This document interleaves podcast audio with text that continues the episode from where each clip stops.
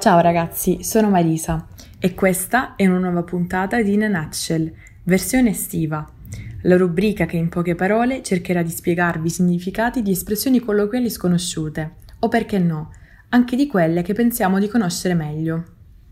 L'argomento di oggi è presente in tantissime canzoni.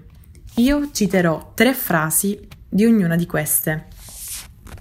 Siamo giovani affamati, siamo schiavi dell'hype. Noi siamo fuori dall'hype. Dici che è finita anche l'hype.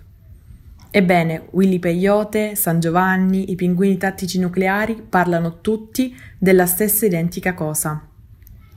La voglia di popolarità è tanta, il potere dei social media non scherza, per cui un buon modo per farsi conoscere e far conoscere è senza dubbio fare hype.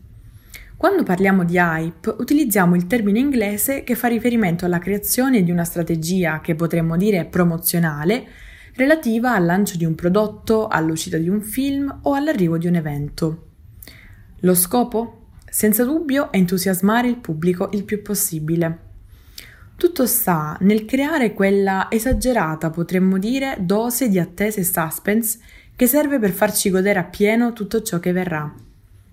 Ne sono un esempio i tormentoni estivi che aspettiamo tutti quanti con ansia, o per fare un esempio che invece riguarda più da vicino la nostra vita da collegiali, scoprire ogni anno quale sarà la location della festa estiva.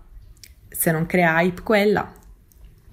Tornando invece a livello mondiale, possiamo dire che quest'anno il paese che ha fatto più hype è l'Italia.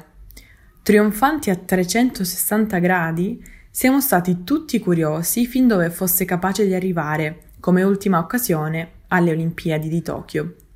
Forse, come dice Willy Peyote, è vero che siamo schiavi dell'hype, ma è anche vero che una giusta dose è in grado di farci stare bene. Con questo vi auguro un buon fine estate, perché l'estate è il mese dell'hype, anche quando finisce.